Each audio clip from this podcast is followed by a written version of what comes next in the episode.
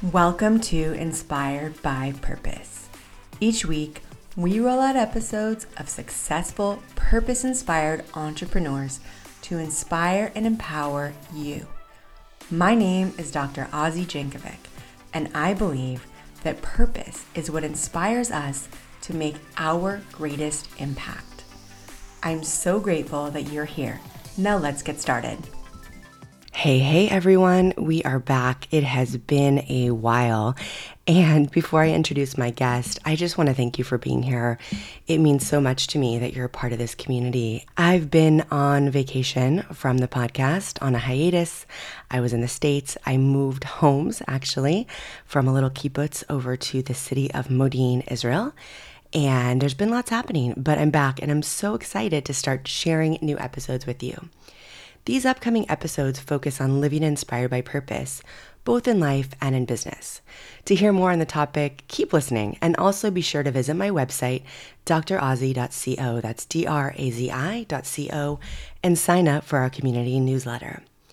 In the past several months, I've been focused on two things business and marketing and mental health along with my new business partner, Rachel Lebchansky, who I love so much and I have so much respect for. She's an incredible businesswoman.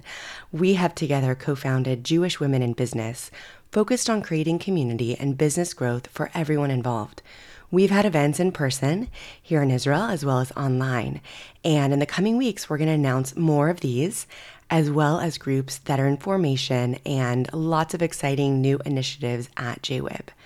In terms of business and marketing, I launched a new video company last spring. I'm sure you've heard. Custom Created Clips was launched in early spring. We have been churning out video clips for social media and course creation for clients like authors, nutritionists, entrepreneurs, businesses, and organizations. The very exciting news is that Custom Clips has merged with Kesher Video. Kesher is a full service video production company that my husband and I co founded in 2004. My husband, who is a talented filmmaker, his name is Daniel. He founded the company way back when and has been primarily in charge of it, doing the production, doing the directing. I came in about a year and a half ago to do the marketing, and it has just evolved from there. So we launched custom clips to see if it would stick. It was our lean startup, and we wanted to make sure that we had a high quality product to provide our clients with the idea was really born because I've met so many entrepreneurs like myself when I started out who aren't ready to make videos. They don't know what to say. They need the coaching. They want help to feel comfortable on camera and they want to do it at the right price.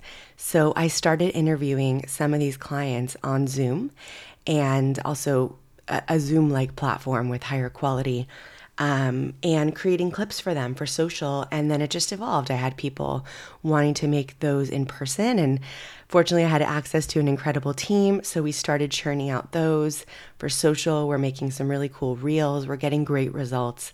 And so we have decided to merge with Kesher. Our new company is really an arm of Kesher. It's called Custom Clips by Kesher, and I'm going to link to that in the show notes. We're offering clients the highest video production quality available and clips at an incredible value and it is just, it's so wonderful to be doing this. In addition, I've teamed up with my partner Rachel to be offering business and marketing strategy and implementation on a, a range of services. And uh, again, we're seeing incredible results, and this is just the beginning. So, lots happening. And if you want to get in on any of it, the best place to do so is on my website, drazi.co, or just send me an email directly. I answer all my emails. I'm azi at drazi.co. I am so grateful that you're here. And with nothing further, let's dive into this episode. Hello, everyone, and welcome to today's episode of Inspired by Purpose. I'm so excited about our guest today. Our guest is Rabbi Shlomo Buxbaum. He's a Jewish educator, an author, a podcaster, a life coach, a husband, a dad, and a friend. It's his passion to help people from all walks of life build a life that is exploding with purpose, joy, vitality, inner peace, vibrant relationships, and true freedom. He is the author of two books now The Four Elements of Inner Freedom and The Four Elements of an Empowered Life. I have been blessed to read through these books over the past few months, and I have found them to be inspiring, uplifting, and full of enlightenment. So it's a pleasure to have you here with us today, and I'm so excited to get into it. Welcome. Thank you, Dr. Azi. Thank you. It's a pleasure to be here. It's a pleasure to have this conversation. It's been a long time coming, so I'm happy we're doing it. Absolutely. So, I'd love to get started with your story and how you became inspired to start writing and teaching about the four elements and doing the work that it is that you're doing. So, there's a lot there. I, uh, the place where my mind is going now is how I got into just this whole space of like, you know, mixing together like self-help, personal development, and Kabbalah and deep Torah ideas, which really is what the book is. And, and that's always been what I've been fascinated by. I think in my last years, I was living in Israel and I was a rabbinical student. And at that time, I had a very, very regular, typical yeshiva guy upbringing. I grew up religious, orthodox, going to yeshivas, studying Torah, studying Talmud, studying Chumash, the Bible, yeah, and those sacred texts, not necessarily from a mystical or a kabbalistic place, um, but towards the the latter part of my yeshiva career, as I was entering into looking ahead and yearning for uh, the, to become a leader and to look looking at leadership positions, I entered into this new vista, this new perspective of how to see things, how to see Torah, how to see religion, how to see spirituality, and got into Jewish mysticism, Kabbalah, Chassidut, some of the deeper texts. At the same time, just to try to add a little bit of muscle to my resume, I also started taking various courses in life coaching, addictions counseling, um, again, all living in Israel and really trying to enter into the field of being a rabbi, to enter into you know, a very, very robust way of looking at, at the world and trying to understand people. So I became fascinated. And the more that I learned mysticism and the more that I learned about human psychology, the more that I saw a fascinating overlap between the two. And, and then I think the final step of this whole thing was okay, well, I don't want this to be separate. Now, how do I plug this back in to just the, the Judaism that's always been the stuff that I've always been learning? the texts of the Torah that are not just supposed to be history, but where do I see the mysticism here? Where do I see the psychology here? And that became my passion. And that led to several class series and also several attempts to write about it. And I think many writers might have this experience where oh, you try one thing, you try something else. And you know, I had a bunch of chapter ones of books that never really went anywhere. And I'll then it was my hand there. exactly right. That's yeah. That's that is the journey and then I think it was really sometimes you just need a, a, structure, a paradigm that will really carry you and bring everything together. And I think up until I really discovered the four, I knew about the concept of the four elements, but for some reason I never really fully. I never entertained that that might be the structure that will bring everything together that I'm trying to teach. All of the classes I didn't want to put out a book that was just fragmented ideas. I wanted to put out a book that flowed. I wanted to deal with a concept that would that would give a person the sense that they're entering into a system. And delving into the four elements opened up this path of being both this very, very rich uh, psychology paradigm, a paradigm to understand the human being as a whole, but also to capture many of the Kabbalistic ideas uh, that that were inspiring me. Mm, so beautiful. There's so much depth in your book. And I want to start off with a quote from the beginning of The Four Elements of an Empowered Life. You write that the Vilna Gaon in his commentary on Proverbs 4:13 says, "The purpose of life is to correct our character traits." Can you share with us a little bit about what that means and and how, we, how do we how can we think about that in terms of our lives? Like how can we think about our lives and their purpose to correct ourselves and feel good about ourselves at the same time. Sure. So it's definitely that idea that really forms the foundation of the book. And one of the things that I share in the first chapter of the first book, The Four Elements of an Empowered Life, is that we live in these two different worlds. We live in the, the external world, and that is the world of the people around us and our jobs and our talents and the things that we're good at and, and all the things that we fill up our days with. And that's the external world. That's the world that surrounds us, the world that we find ourselves in. But then we have this inner world. And the inner world is the thoughts that we think, the emotions that we feel, the fears that we have, the pleasure points, the pain points. And that's all going on in our inner world. And uh, we're trying to find this equilibrium between these two worlds to operate in this outer world and to do our thing and to, to accomplish and to reach whatever goals we define as success for us. So if it's if it's in our job, if it's spiritual, whatever it is, and we're trying to reach these goalposts. But really, we're throughout this whole thing, we're developing this this inner world, and the question is, what is the ultimate goal? Right? What is the primary and what is the secondary? And I think that what the Vilna Gaon, I think what he's teaching is that actually the whole purpose of the external external world is to really get to that internal world. I don't develop my character so that I'll show up better at work. I go into work so I can better develop my character. Because ultimately, at the end, when I'm returning my soul back into the in, into the next world, into the eternal world, I'm not taking my job with me, but I'm taking my soul with me.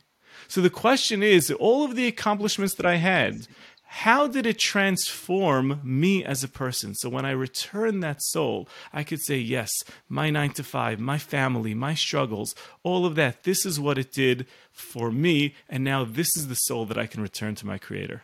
Wow. So I had such an epiphany listening to you talk about this.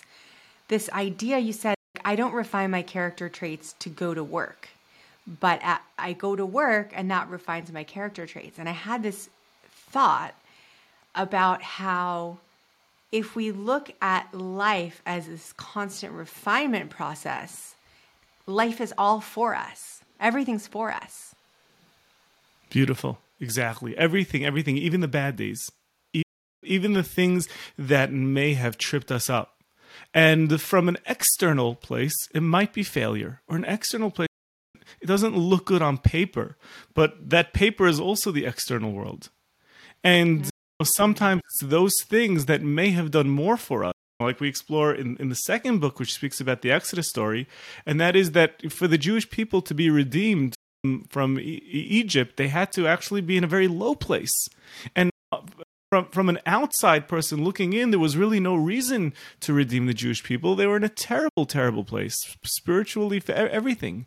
But yet that was the exact place that they needed to be to build upon they had set the foundation for the work that would come afterwards. So, a good day might be a good day from the external perspective, but internally, a day that maybe went completely wrong might have actually provided for us the spiritual refinement that we might need, the character development that we might need, even though we don't see it at the end of the day. But something happened that day, and that actually could have been the most successful day of the week, even though we don't necessarily feel it. I love that so much. It's so empowering. And I'm curious to hear from you. Are there any rituals you do on a daily basis to implement this? Is there a certain way that you, you think about your day or that you talk to yourself or, or like a journaling exercise? Like, how do you live this? So I, I don't journal even though I should. I do some journaling periodically over the course of the year, but I do uh, throughout the day, I do find time to reflect on everything that's happening and at least try to um, to create to carve a a high level story a picture as to everything that's going on. Um, how what's happening now what i'm going through now how does this play into the story of my life? If i was the if i was a character if i was the hero of this novel that i was writing you know, what would I say about this? How would I describe the situation? How do I want to see this lead into Ooh. something else? And I think that for me, I'll the, do I it. have to pause on that for a second. You said if I were the hero of this story, Yeah. how would I see this? What would Right. this be about? I that's so powerful. Just that thought alone Yeah. about being the hero is so huge. Yeah, so I, I, try again. I it I try in the morning. I find that in the morning, immediately after I wake up, I'm immediately faced in a battle between like all my anxieties and fears for the day and everything that went wrong, like for the last ten years of my life. Suddenly hits me that moment that I wake up. So it's the initial battle of the day. So usually I try to spend the first few minutes of my day just trying to just wrap my head around where I am in the story what is my overall emotional temperature and how do I get myself uh, on track.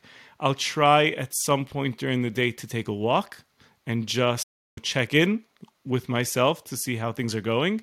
And then, you know, as I'm praying three times a day, usually, you know, it's uh, I wish that I had incredible, incredible uh, kavana, the incredible concentration that I can just lock in on the prayers the whole time. But the reality is that uh, our minds do tend to wander. And at least what I try to do is give myself permission that it should wander to a productive place. and I should use those times as some time of reflection if I don't intentionally do it by just pausing. And then before I go to sleep, just you know, as I'm preparing for bed and I'm taking a shower or whatever it is, it's just about quickly going through the day and then deciding what I want to let go of, what I want to hold on to, what needs to be reframed.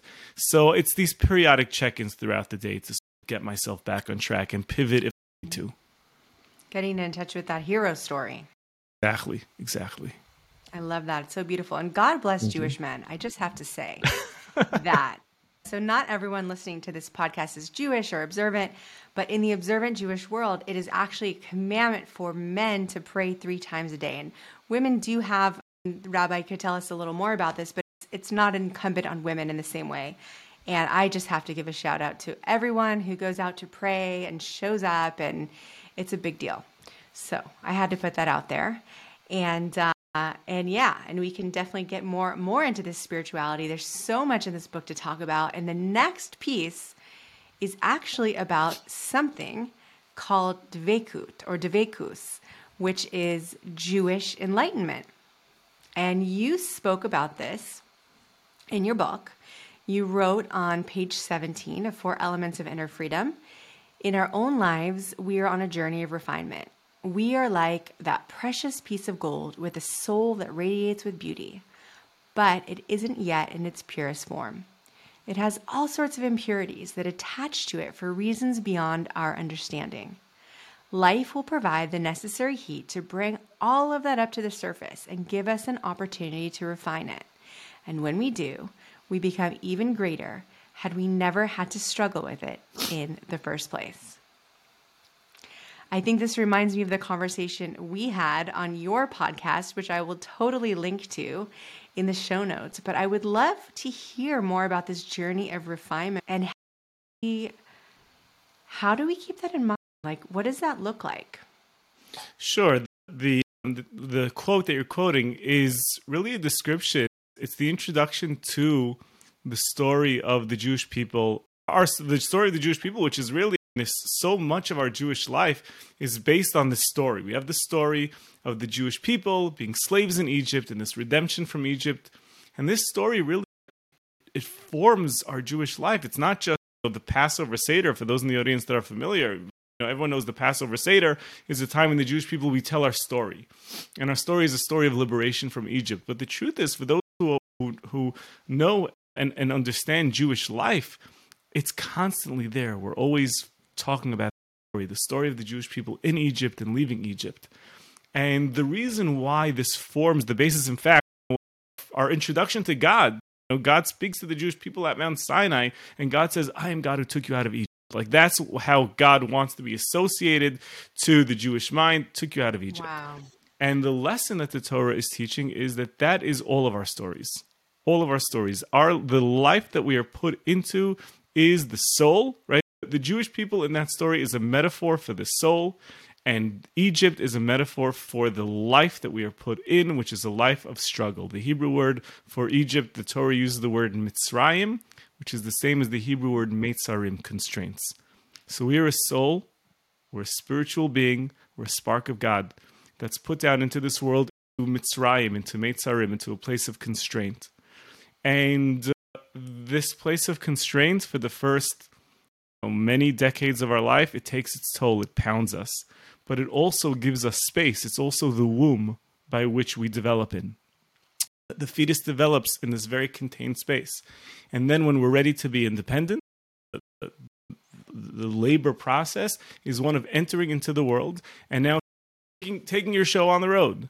So as life goes on, slowly, we're now taking all and, and we might have had a beautiful childhood, we might have had a painful childhood. Either way, we've picked up we've picked up our mission along the way, at least our our, our first first couple of steps as to how we need to begin this journey. And then in our young adulthood, that's really this exodus. That's when we leave Egypt, and that's when we have to take all of the stuff from our childhood the good and the bad and the ugly. And now we want to say, okay, what is this life that I want to put together? So, this whole idea that you know, we introduced this idea of polishing a diamond. So, the commentaries who look at the Bible, they look at the Torah, they look at scriptures, and they say, wouldn't it have been so beautiful? Wouldn't it have been so glorious if the Jewish people, we were this shining, radiant, we were all spiritual, we were all sitting in the most beautiful place. Maybe we would have been in Israel and maybe we would have been mystics and God would have came to this beautiful, good-looking, gorgeous mystic nation and said, I want you to be my people. But that's not the story.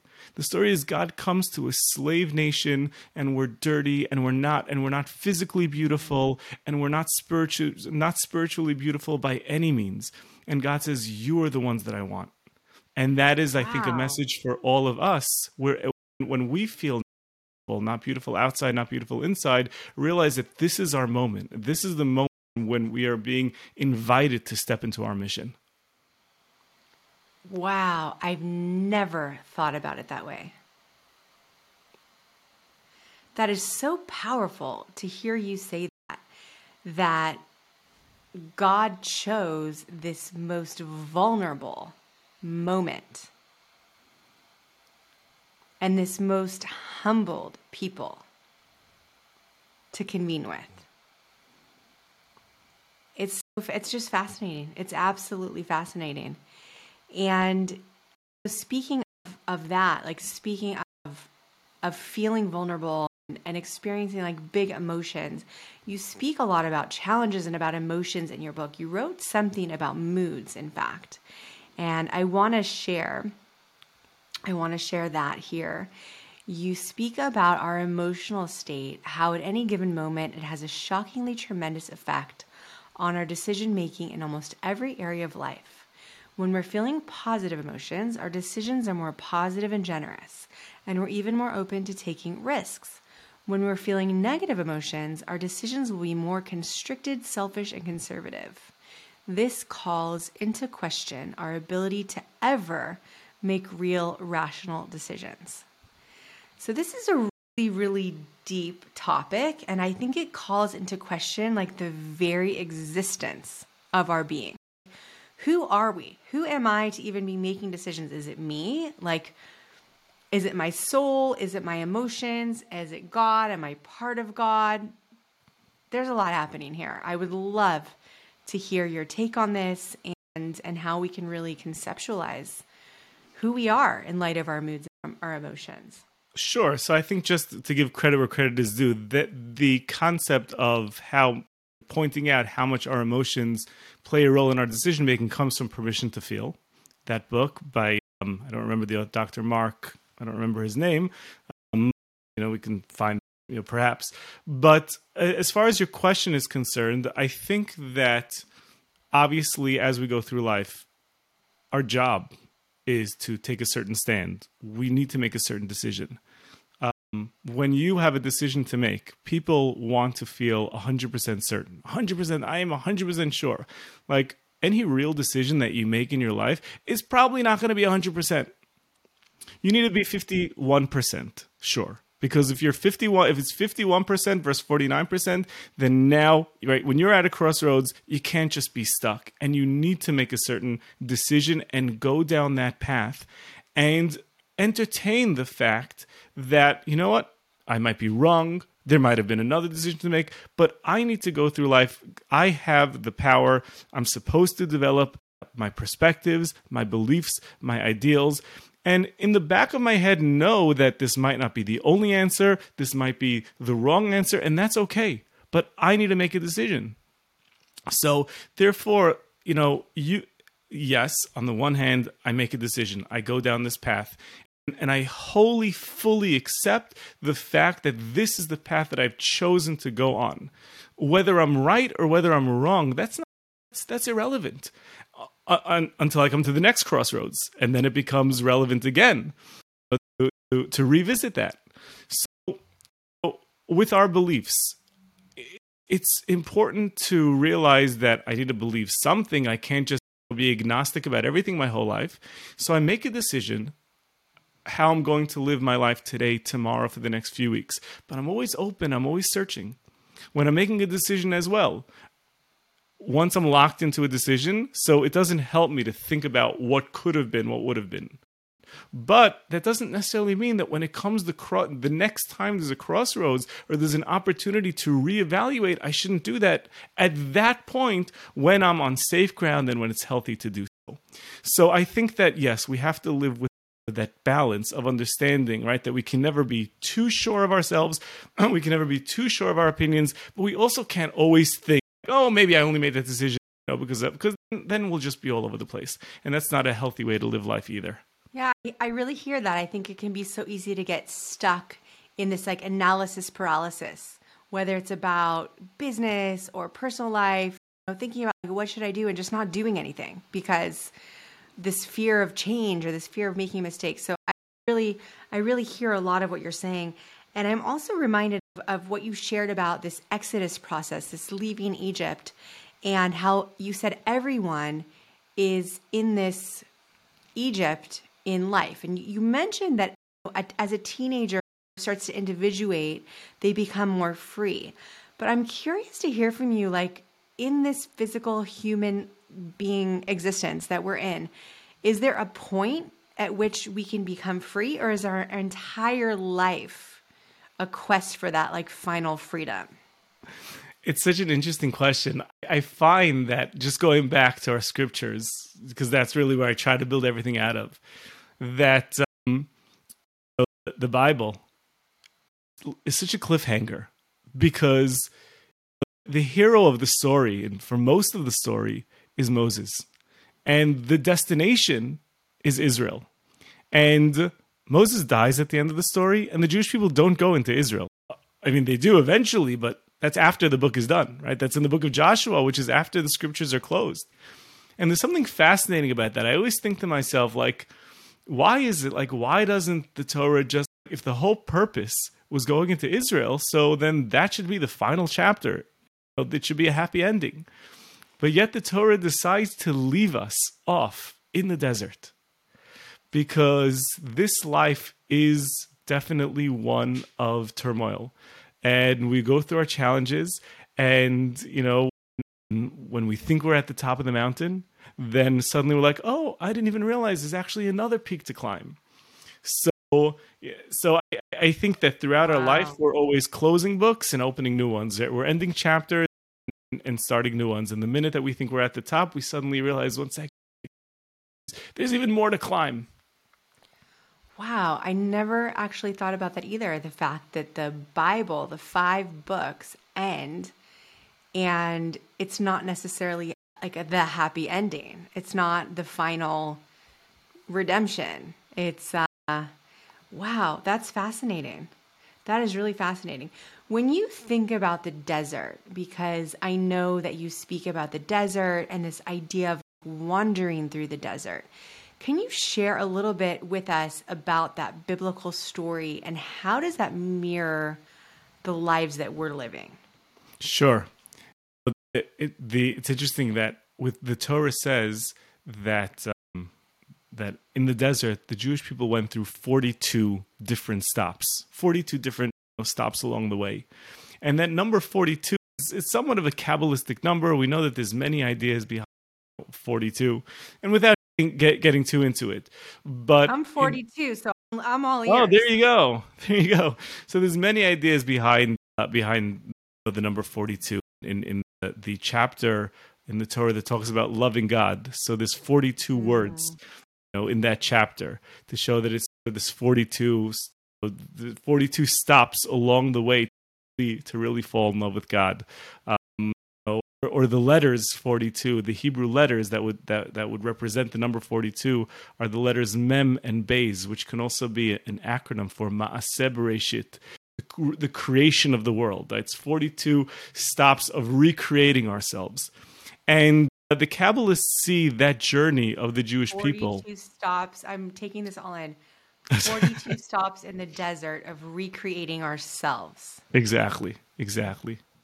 So as we so, go through So essentially this journey through the desert, if I'm understanding, was about this people coming out of slavery and literally making stops like as though they're going down the yellow brick road like to this redemption like each stop along the way was how they were being reborn is that yes. right yes exactly. Exactly. And obviously the symbolism of the desert. That symbolism the metaphor over there is obvious as being a desert which is a place that needs us to it's a place that's away from civilization. It's a place that really allows the jewish people to prepare themselves for what life is going to be like when they get into Israel and when they start needing to build cities. And they have this kind of mystical existence that happens during this time to allow them to, to develop. But again, the Kabbalists see it as a metaphor again for our lives. Now, again, I don't think that we can go through our life and say, okay, this was stop number one, this was stop number two. It's not always clear cut. But it does challenge us to live with an awareness as like right now I have a mission. I don't know I might not even know 100% what it is, although I certainly I, I, can point to certain things in my life and say, okay, I think that it's something like this now. And um, and you know, this is one stop on the journey and hopefully I'll do well on this one. And you know, this whole idea like I don't know that we can really define our life mission as a whole. Uh, we don't know. I'm 40 years old. And I can look back and reflect upon 40 years and say, looking back, I understand now that my mission was A, B, C, D, and maybe I can get up to you know, even six or seven different ones. But I hope you know, God should give me another couple of years you know another many years. I hope that i'm only in the Until first third exactly like exactly. i hope i'm only in the first third of my life. So there's a whole part yeah. of my mission that i don't even know yet because that's it that's the idea of there being these 42 different stops and to ask yourself not what's my life mission but what's my mission today at this stop in my life at this stop in the desert i love that so much this idea of the fact that we're constantly growing. We're constantly being we're constantly evolving. And if we allow ourselves to see that big journey, we can understand that there's always room to redefine ourselves and to grow. And you know, there's always this opportunity for change. And to me, that's the epitome of freedom, which is what you speak so much about. So, why don't we get into freedom a little bit? How did you become inspired to write about freedom, Rabbi Shlomo? So, again, once again, it goes back to this idea. I knew just as far as the evolution of the books are concerned. So my first book focused heavily on understanding the patriarchs and the matriarchs in the book of Genesis um, and their evolution and how their struggles are a metaphor for our struggles who what is the Abraham and Sarah inside of me? What is the Isaac and Rebecca inside of me? Know, who's who's my about that probably for the rest of the podcast. I mean, that right. sounds fascinating. So that was the theme of the first book, The Four Elements of an Empowered Life. And seeing this idea of seeing them as a reflection of our inner world. Once that once I, I completed that, so now um you know it's, it's interesting like after you finish writing the first book, you're just like, do I have another one inside? I'm like back and forth, like, I want to do this again. And then just in some of the texts that I was learning and some of the ideas, like I just a window opened and I'm like, you know what? I really want to write about the Exodus. The first book was based on the four elements, and I saw that I, that idea once again in the second book, in the book of the Exodus, in the idea of the four terms of redemption. The Jewish people have a tradition to drink four cups of wine at the Passover Seder. And I'm like, there's a lot here. And I feel like everything that I that I, I didn't finish saying in the first book, like I want to even go deeper. I want to go deeper in that second book. And the idea of freedom was based upon the Exodus and this idea that that the Jewish people's journey out of Egypt to Mount Sinai was a journey of freedom in the deepest possible way, and that's inner freedom, freedom of our inner world. Okay, I love all of that. And I love the way that you speak about these biblical stories as metaphors. So, just to bring it down to into the day to day, right? So, you're a father and you're a husband and you're out in the world working and doing all the different things that you're doing. And you, I'm sure you interact with a lot of people. You have students.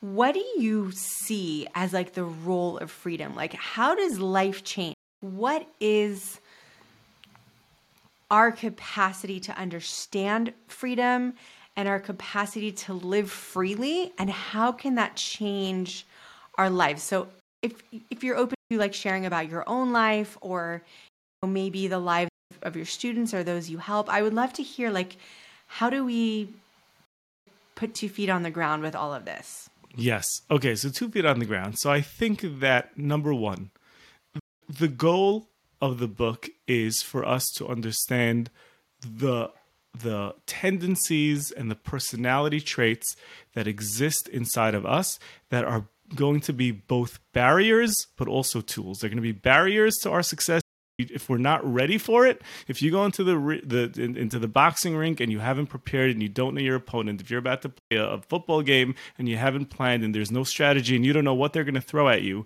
so then you are not free to do what you want to do. However, if you know every single move, and not only that, you realize I, I'm, I don't know why this is coming to mind, but I think there's something that in the boxing rink, I think the harder that uh, uh, they, that your opponent throws a punch at you, the more powerful your response can be, or just you know in baseball, if you know, a fastball could be the one that's going to strike you out, or it's good, it's it could turn into a yes. home run. Oh, that's the perfect example. That's really interesting. So for us, everything that's inside of us, most people are tripped up because of really a, a, a wrong perspective. Number one, a definition of success is something that happens outside of you versus something that happens inside of you. Second of all, a lack of awareness um, when inner when some of these inner defects of character appear, we think that there's something wrong with us. We become embarrassed by it. We don't talk about it. We don't realize it. We don't entertain it. So the goal of the book is to live with that awareness and to real and to, to transform to transform all of those inner barriers and to realize that this is we are programmed by, by it, we're very specific. We're programmed in a way that we are meant to accomplish our mission. And therefore as we go through life as all of these things come up to realize it to acknowledge it and to transform it to elevate it. Like i say in the book to rule over it which means you recognize it you understand it okay now I understand it a little bit more. Now I want to learn about how to properly use it and then rule R U L E, and then I want to elevate it. I want to use it as, as my friend. And we discuss so many here. You things. have the acronym, the R U L E. There's so much wisdom in this book. I want to be like really I want to be really practical about this. What you just said is so powerful. You were talking about how success is an inside job, okay? And you also said that the goal of our lives is to to get to that like final moment, that success. It's to complete our mission. But what would happen? I, I think about death a lot for some reason. I, I think about it all the time, and I think it's a really powerful thing to think about because sure. it confronts us with what are we doing? The big question, like, what am I really doing? Did today matter? Did I live my best day? And I had this moment of listening to what you just shared and thinking about that thought that what if at any moment I paused and I thought to myself, totally hypothetically, because I'm also going to live to be 120, God willing. this is going to be the last time I, I leave my house. Like, this is it for me. And I just pause. And I think about myself as a success. What if I'm complete right now? What would that mean? And I think that's like a totally different paradigm. Listen, I, I think there's always room to grow. But the second piece about what you said, this feeling that there's something wrong with us or that we have something to be embarrassed about or ashamed of, what if we just took that moment to do both of those things at once? It's so powerful. Yeah, in, indeed. And I think that some of the things that we speak about in the book is um, we, we talk about the elements. An earth element is one that tries to weigh you down and, and, and you tell you that you're not good enough and, and get you stuck and you're, you're stuck on the couch because you're feeling the heaviness of earth. and, uh, and it's in those moments to realize, okay, you know what? There's nothing wrong with me. This is the earth element. Just giving it that name. Because it's like fear. What fear says, you know what? Don't go repel don't go on this zip line because you're gonna die.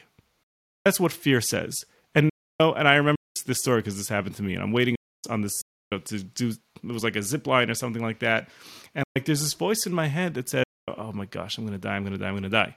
And then you recognize you're like, one second, I'm not gonna die. I have a voice in my head telling me I'm to die, and that's creating, that's messing me up. And then the second that you, you realize that I'm probably not going to die, it's just a voice in my head. Now suddenly you've gained control because you've called it out for what it is.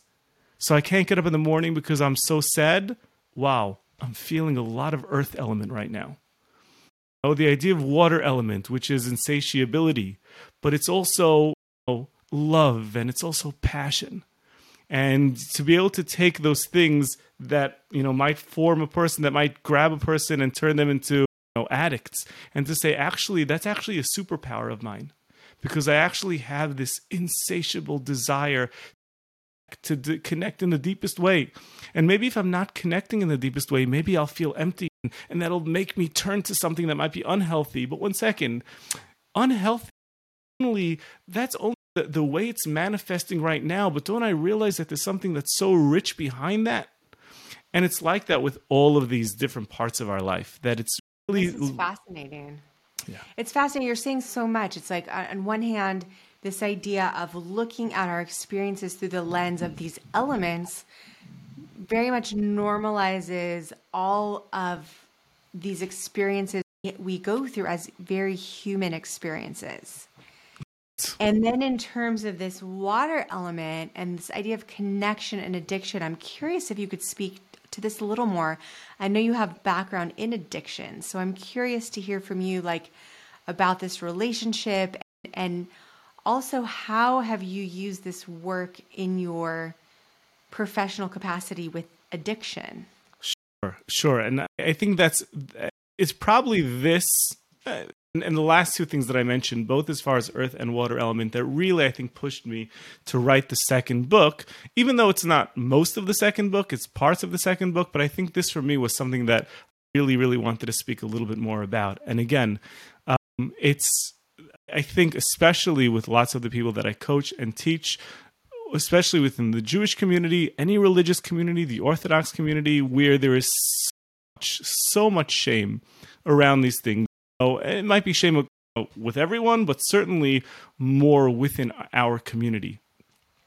And uh, again, the first step in any teaching is the ability to be able to look in the mirror and for a person to be able to understand that that we are deep beautiful wonderful people that want the best and that are searching for good and what mm. behavior we might be latching on to I, I have to repeat this deep, beautiful people who want the best, who are searching for good.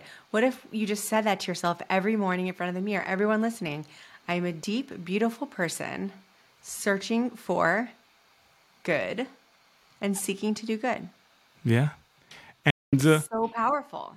And the reality is that the deeper we are, the deeper we are, the more that we feel the heaviness of life, the more that we're sometimes super sensitive, which has to do with the previous conversation that you and I had together, and all sorts of there's there's when when you're a deep pit, it takes a lot to fill you up, and often when life is not delivering uh, in the deepest possible way, when your connections are not as rich as it should be, you might be dying inside.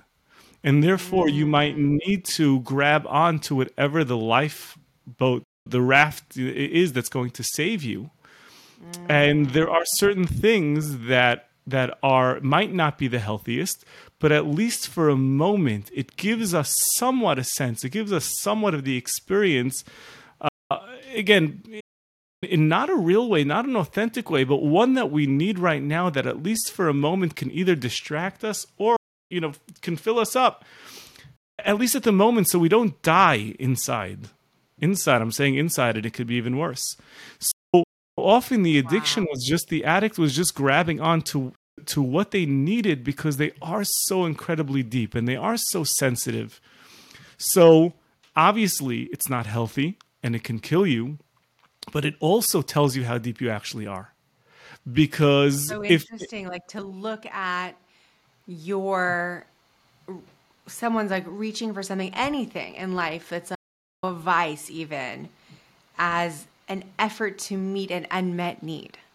Yeah, and even in religion, even I'll take my coaching hat and put on my rabbi hat when people come to me and they say, you know what, you know this whole you know, this Jewish life is not working for me. And I'm like, that is great. That is great. It is so great that you are not complacent because God is so deep. And who at any point in life can say, you know what? I'm good. My relationship with God is great. Oh, I totally understand God. That is a very superficial way to see things. And it's the moment that you feel that your spiritual practice is not enough, that's the moment that your soul is calling for more.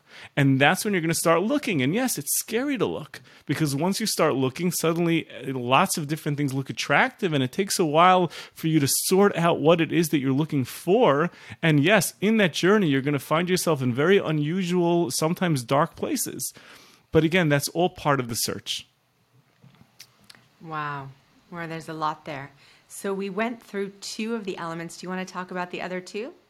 Sure. So we discussed uh, earth and water. The wind element actually has to do with the last piece that I just mentioned. And the wind element is the intellect, and it's that search. Uh, it, wind can scatter you, but wind is also about taking lo- looking from above and being able to see many different things and to move from place to place. So in the journey of element, the wind element is about curiosity, it's about creativity, it's about perspective, and it's about understanding uh, because it corresponds to the intellect. And because of that, also, like I said, the wind element can take a person on a wild goose chase. A wind element can have a person finding that they're entertaining all sorts of you know, false perspectives. But the wind element is also one that's going to lead a person, push a person forward, push them. It's it depends. Is the wind blowing at you and holding you back, or is the wind pushing you forward? And you just want to make sure that you're on the right side of the wind when you're doing it. So is that's like curiosity, inspiration, exactly all of those feelings. Exactly, exactly. Which also, like the first two, there's a turmoil within that. Uh, and then the last element, which is the fire element. So fire is the fire within the four elements is, is the one that's it has the least mass. It's kind of on the top. It, fire rises to the top. And because of that, fire is our search to really understand ourselves, to really express, to really know who we are in this world. Fire is therefore the ego, and the ego can express itself as a bad ego or arrogance. And that, when fire expresses itself that way, it's because in order to try to establish my place, I might destroy other people or I might define myself by very physical things, by my house, by my toys, by my money, by my the brand names that I wear. Um, in which case that is an unhealthy fire because then I'm burning everybody else up so I could establish myself by metrics that don't really speak to the core of my soul. But on the positive, fire is what keeps me yearning. It's my passion. It's what keeps me what what keeps me yearning to really feel that I've discovered myself and it and it allows me also to expand and whereas an unhealthy ego is me versus everybody else a healthy ego is me including everybody else in that not seeing a difference between you and me but seeing others as a part of me a oneness within the world a oneness within humanity and ultimately a connection to the divine I love that. It's so beautiful. I'm just going to pause and share with everyone that we had a phenomenal conversation on Rabbi Shlomo's podcast. Again, I'm going to share a link to that. It was about mental health, and Rabbi Shlomo mentioned the stigmas that go on oftentimes in um, in in the Jewish world, and I think it's such an important conversation. But back to this topic I'm curious to hear from you. Like you mentioned in terms of fire, this drive for money and brands, and yet this drive for fire is also like passion. So would you say, for example, that someone who feels a lot of like pressure to say, make a lot of money for whatever reason, I know in many communities, um, there's a lot of pressure to be able to send your kids to the right schools or to buy a house in the right neighborhood or whatever it is. It's all outer, like external stuff. But would you say that there's any like tie between wanting or needing those things and then also like seeking meaning and passion? Like, or are they unre- are they related, unrelated? How does that work? I think we all we want to matter. We want to matter. We want to know that this life we are worth something we're worth something to ourselves we're worth something to other people.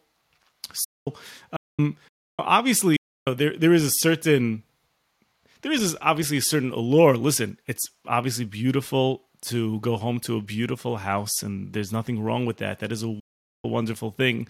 Um, it's nice to be able to travel the world and you want to take beautiful you want to have the means to be able to take beautiful vacations and to see the world. Freedom want, right? yeah freedom. exactly. You want to have the means to be able to work less and spend more time doing the things that you want to be doing. So there is something that is very beautiful about we are here to be motivated and we don't want to be complacent. Um, it's what when it becomes unhealthy is when that's not what it's about. When it's about um, when it's about that's how I define myself. When I walk into a room and I feel that I need to prove myself by the amount of money that I make, by the brands that I'm wearing, by how big my house is or how beautiful my wife is, or things like that, that is when we speak about un- unhealthy fire. And uh, yes, positive fire, it's it can't. part of it is expressing itself by being motivated and everyone is going to be motivated for the things that speak to their soul. For some their motivation might be to cure cancer. For others it might be to have to be able to travel the world. That just might have to do with what your soul's about.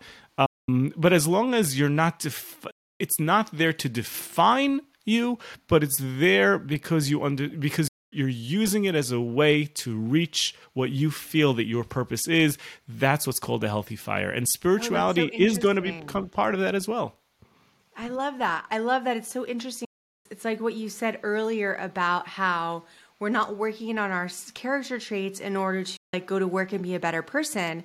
We're at work and that is refining our character traits right? Everything in the physical world is refining our character traits. So, is our quest for curing cancer or, freedom and more money or whatever it is, is that refining our soul? It's that's a, a great way to look at it. That is exactly deep way to look at it. I love that. I would love to wrap this up and ask you. It's been such a great conversation. I'm sure we could do like 10 more podcast episodes. But for now, I'd love to hear from you what inspires you, Rabbi Buxbaum? You've written about these deep topics, freedom and empowerment and enlightenment. And I would love to hear from you. Like, how do you stay inspired? Sure. So uh, I think that, as we've discussed in this podcast, anytime that you are, I, I, try to be a searcher and I try to to remind myself, but I don't really have to remind myself because I feel it inside that that this whole thing is a big adventure, and I want to know where this whole road goes. I want to know for me. You know, I, I, am a rabbi. It's great to be a rabbi. It looks good in front of my name, but I still feel that I'm on a quest. I'm on a quest to be my best self. I have a beautiful family. I have six children, and I want to wow. be a great dad. I want to to learn what they're all about, and I want to be able to guide them properly. Um, I wear a lot of different hats, and life is a is a juggling act, so that certainly keeps me on my toes. And um, and I think it's it for me. I'm I'm always asking myself what's going to be what is what does God want from me now? What's the next step in my journey? What's the next step in my purpose? And and I think when you're open to that, different things come your way. And I think that there are things that are unpredictable in my life that suddenly know, light my fire just because I'm open to it and, and, I'm searching and I'm looking for it. Being open and you're so down to earth. It's really, really refreshing. And there's so much wisdom here and so much practical goodness that we can implement. So I would love for everyone to join me in enjoying your books where Thank can you. we find your books? Where can we find your work and your coaching and everything else that you're doing? Sure. My website is rabbishlomo.com. And um, I'm on all the social medias, Instagram and Facebook, and I probably spend too much time there, but it is a nice way to connect with people and see new people and what they're doing. Uh, my book is available on Amazon. It's uh, the Four Elements of an Empowered Life is the first one. The Four Elements of Inner Freedom is the second one. I have a great publisher, Mosaica Press, and the book is on their website also, mosaicapress.com. And that's, and my podcast, which you said you'll put in the show notes, is Empower Jewish Living. Yeah, absolutely. It has been such an honor having you here. Thank you so much for joining me. Thank you, Dr. Azi. This really was a pleasure, and best of luck in everything that you're doing. Thank you for this special opportunity, and thank you to all of your listeners for, for sticking around and listening. And I hope that this was helpful. Amazing. Thanks so much. All right, guys, thank you so much for listening. And I want to remind you to get in on Jewish Women in Business, everything we have coming up, as well as to connect with me around how I can help you with marketing, with business, all of the things in terms of implementation, video creation, and taking your business to the next level. Visit my website, drazi.co. That's D R A Z I.co. And stay tuned. There's a lot happening in the mental health sphere. I have been sharing a lot on social. Connect with me there again in the show notes. And I'm speaking around the topic. It is so important. And I really believe that to live a life inspired by purpose, we need to address all parts of ourselves, both in business and personally. And mental health is a huge piece of that. So, again, visit my website, stay tuned, and thanks for being here. Thank you so much for tuning in to the show today. Thank you for being here. And if you enjoyed this episode, make sure to subscribe because there's so much more in store. If you'd like to share the gift of being inspired by purpose, you can send a link over to a friend, drazi.co backslash inspired, so that they can benefit also. If you haven't done so yet, please take a moment to rate and review the podcast wherever you're listening you are welcome to send us over a screenshot of the review to service at drazi.co because I'm going to be sharing some of these reviews in forthcoming episodes. Thank you so much for being inspired by purpose, for being with me here on the podcast today, and I will see you next week.